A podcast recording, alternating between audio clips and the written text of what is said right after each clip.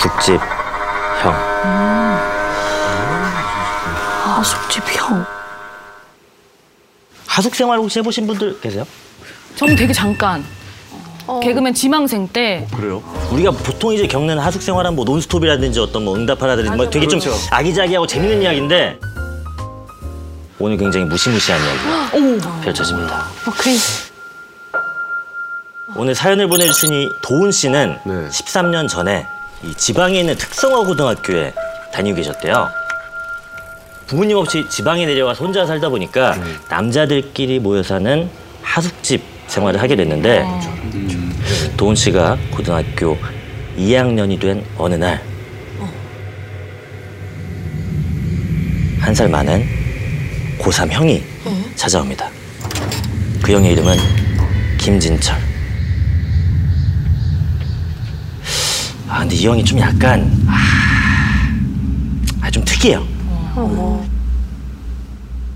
13년 전만 하더라도 남자가 좀 예를 들어 뭐 화장을 하거나 이런 것들이 좀 어색하게 받아들여졌잖아요. 그렇죠. 근데 이 진철이 형이라는 사람은 뭐 선크림부터 시작해가지고 비비크림도 기본이고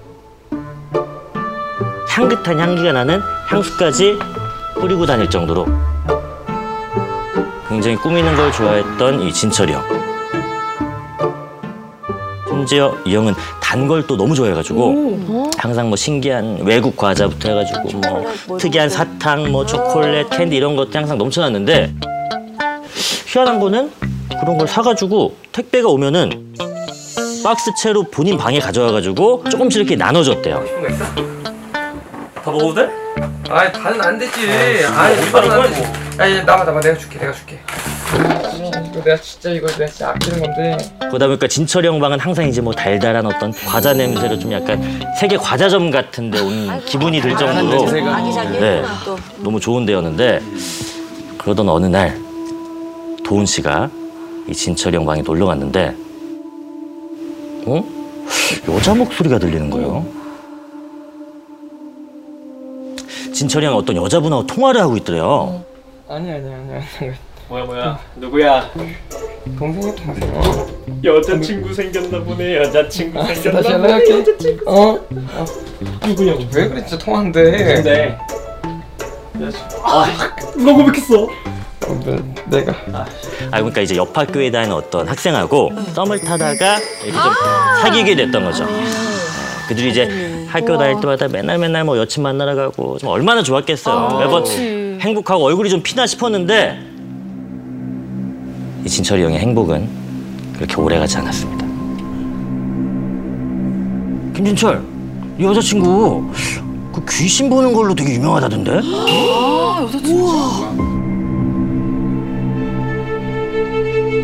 귀신을 본다는 얘기도 있고 뭐 좀 같이 있으면 좀 재수 없다라는 얘기도 돌 정도로 평판이 안 좋았는데 알고 보니까 그 여자 무당집 딸이었다고 합니다. 게다가 더 큰 문제는 그 여자의 이상한 행동이었어요. 뭔데요?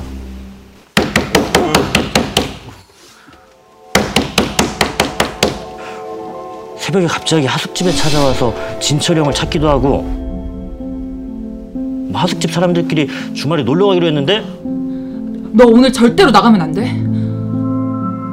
왜? 집 밖으로 나가면 안 된다고. 못 가게 맞기도 하고 알겠냐고. 심지어 진철이 형 생일날 선물을 줬는데 뭘 줬는지 아세요?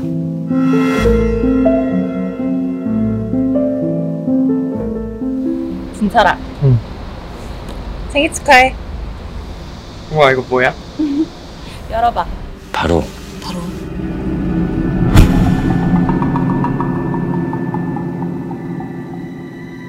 부적이었어요.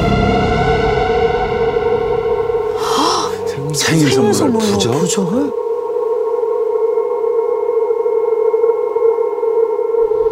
다널 위해서 그러는 거. 아, 야, 아, 무슨 여고생이 부적을 선물하냐? 아, 누가 무당집 딸 아닐까봐. 아, 너무 찝찝하지 않아? 야, 너 헤어져, 헤어져. 이해할 수 없는 이 진철이 형 여자친구 행동에 하숙집 형들은 진철이 형을 뜯어말리기 시작했어요. 주변 시선이나 이런 것들이 얼마나 또 신경 쓰였겠어요. 결국 버티다 지친 진철이 형은 여자친구와의 관계를 정리하기로 합니다. 아, 왜? 하지만 그 이상한 여자친구는 마지막까지 호락호락하지 않았어요.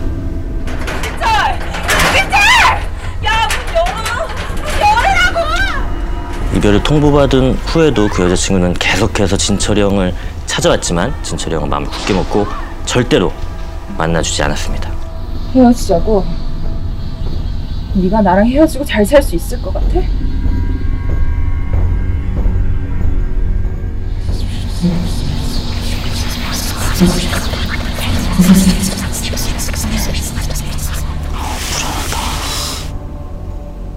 그리고 나는 뭔가 좀 이상한 일이 하나씩 생기기 시작하는 거예요. 아, 불길하다. 하루는 진철이 형 방에 들어갔는데 냄새. 이상한 냄새가 나요. 무슨 냄새요? 아니 원래는 이 형 방 들어가면 좀 약간 향수 냄새나 뭐 과자 냄새, 사탕 냄새가 나는데 그 뭐랄까 약간 좀 오래되고 쾌쾌한 냄새가 아주 진동을 하는 거예요. 형. 형 무슨 냄새야? 형. 형 얼굴이 왜 그래? 형 얼굴 상태가 너무 안 좋은 거예요. 나 요즘 이상해. 잠을 잘 수가 없어. 이별 후유증을 겪고 있나? 그리고 사람 얼굴에 생기가 사라지더라고요. 사실 원래 진철이 형한테 이런저런 좀 문제가 많기는 했지만 가장 큰 문제는 따로 있었어요. 도훈 씨가 새벽에 자다 깨가지고 바람 좀 쐬려고 옥상에 올라갔는데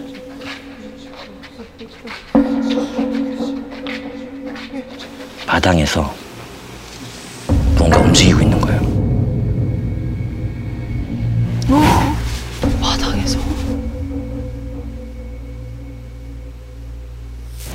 진철이 형이 더라고요. 뭐야, 새벽에.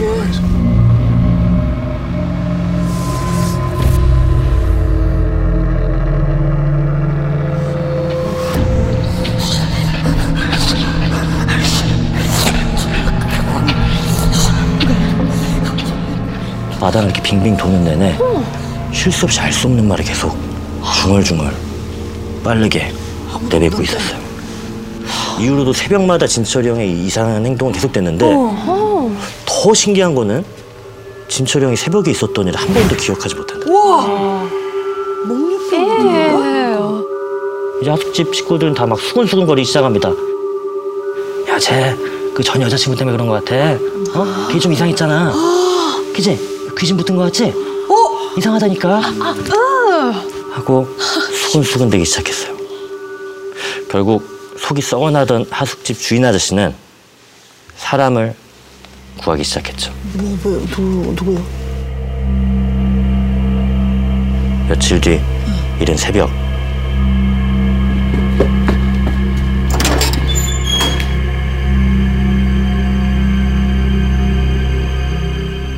아이고 목사님, 아이고, 아이고 목사님, 아이고 감사합니다. 법사님이라고 부르더라고요.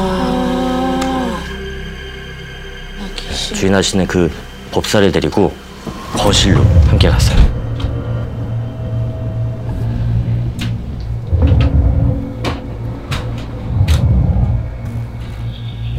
진철이 형의 행동을 빤히 바라보던 법사는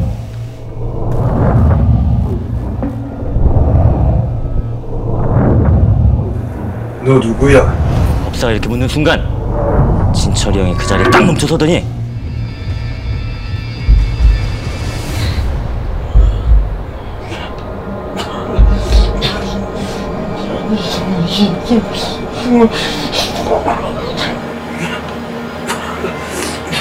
똑바로 말해. 너 누구야?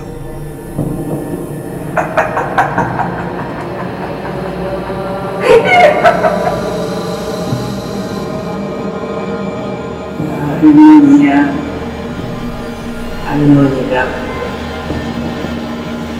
근데 여러분, 뭐 좀 이상하지 않아요? 진철이 형 분명히 19살의 신차 원장은 남자인데 여자 여자가 있어. 한 80살은 돼 보이는 할머니 목소리를 내고 있잖아요. 생전 처음 보는 광경에 모두가 입만 쩍 벌리고 오므삭해서 움직이지 못하고 있는데 네가 할머니라고? 할머니가 왜 거기 있어?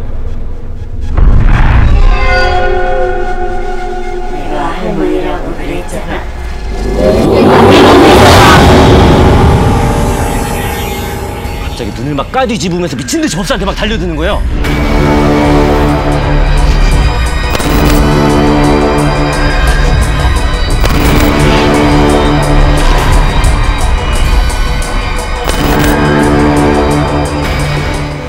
잡아가지고 진철이 형 팔다리 잡아서 어떤 거실 식탁에다 딱 내려놓기는 순간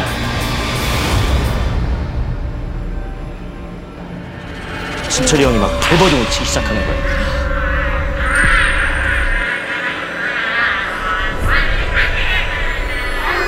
그때 몸에서 평장 나가! 주머니에서 파트를 꺼낸 법사가 그걸 진철이한테 뿌리면서 주술 같은 걸 외우기 시작했어요.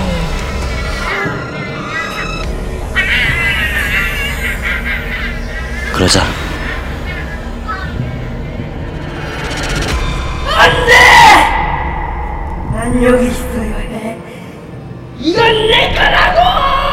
몸에서 평장 나가!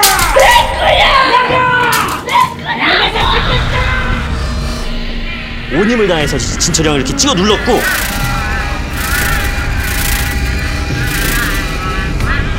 결국에 법사의 주술이 끝나자 그대로 기절하고 말았어요.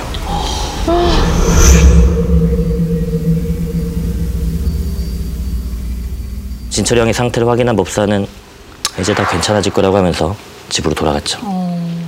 다음 날부터 진철이 형의 상태는 몰라본 듯이 되게 좋아졌습니다. 좋아졌어. 평소처럼 밥도 잘 먹고 뭐 몸에서 이상한 냄새도 안 나고 무엇보다도 가장 무서웠었던 그 새벽에 혼자 돌아다니면서 빙빙 도는 그 현상이 없어져가지고 다들 안심했죠.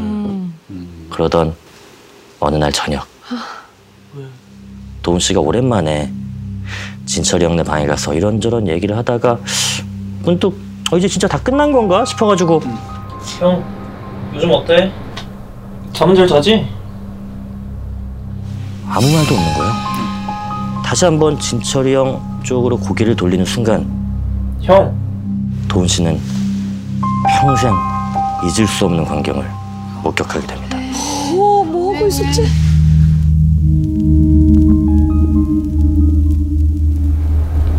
너 지금 싫어하는 사람 있지?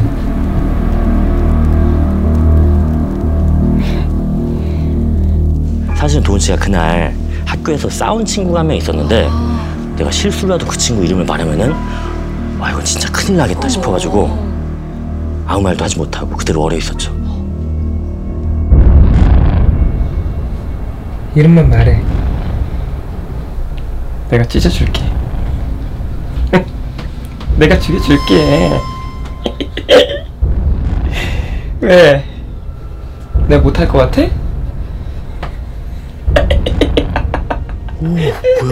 이렇게 됐어. 그때였어요.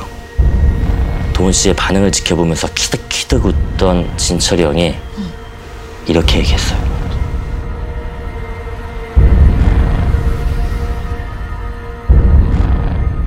왜? 내가 죽여준다니까? 왜? 싫어?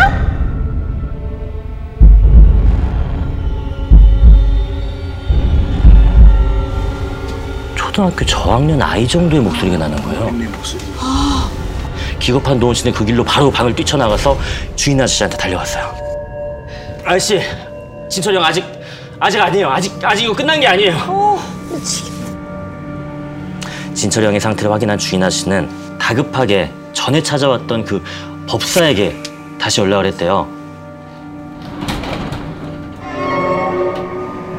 현관문을 들어서는 법사를 본 진철이 형은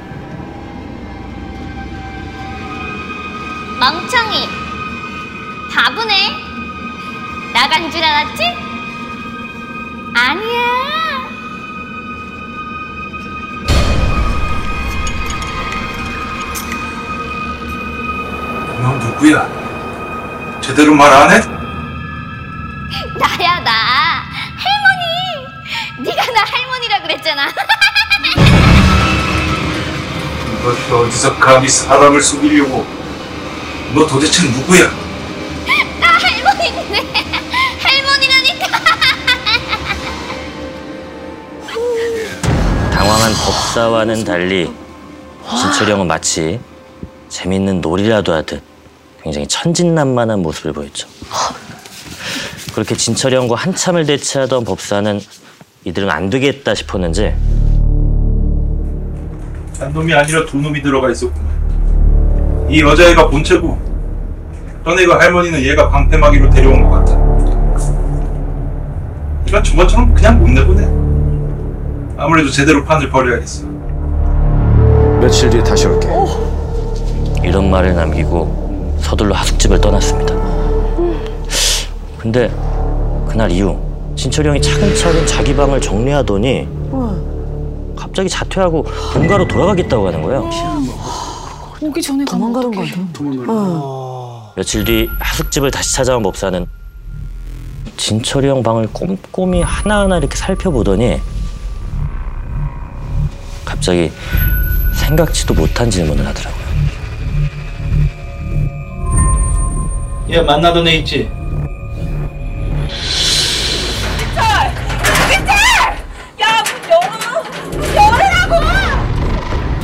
다널 위해서 그러는 거야. 아, 그 얼마 전까지 만나던 이상한 여자애 있는데 지금 헤어졌거든. 도와주러 오늘 왜 쫓아내고 난리야?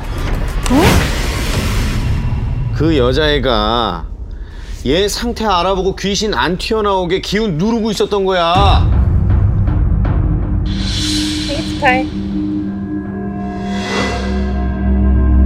너 오늘 절대로 나가면 안 돼. 니들이 그 여자애 쫓아내지만 않았어도 일이 이렇게까지 커지진 않았을 거야. 어? 진철이를 보살펴 주세요. 진철이를 보살펴 주세요. 진철이를 보살펴 주세요. 오, 반전이다. 진철이 형을 그렇게 만든 건 무당집 딸이라는 여자친구가 아니라 하숙집 사람들의 편견이 아니었을까요? 더 많은 이야기는 목요일 밤 MBC 심야 괴담회에서 들을 수 있습니다.